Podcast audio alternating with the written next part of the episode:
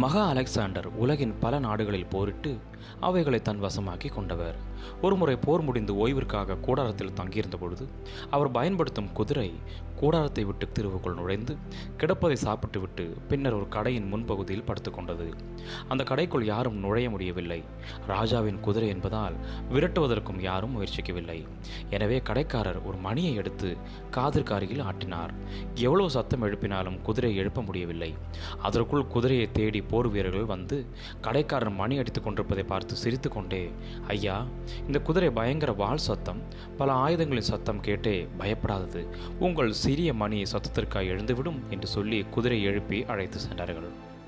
இஸ்ரவேல் ஜனங்களும் அவர்களை ஆளும் ராஜாக்களும் பாவம் செய்யும் பொழுது பல தீர்க்கதரிசிகளை கொண்டு தேவன் ஒவ்வொரு முறையும் கண்டித்து எச்சரித்துக் கொண்டே இருந்தார்.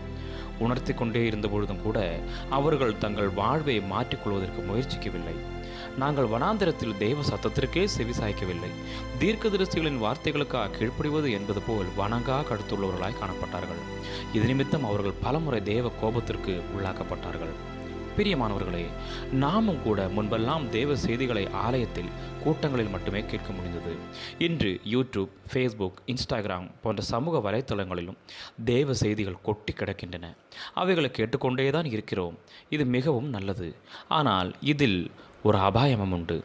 வசனத்தை விதவிதமாய் கேட்டுக்கொண்டே எல்லா சத்தியமும் தெரிந்தது போன்ற உணர்வு வந்துவிடுகிறது.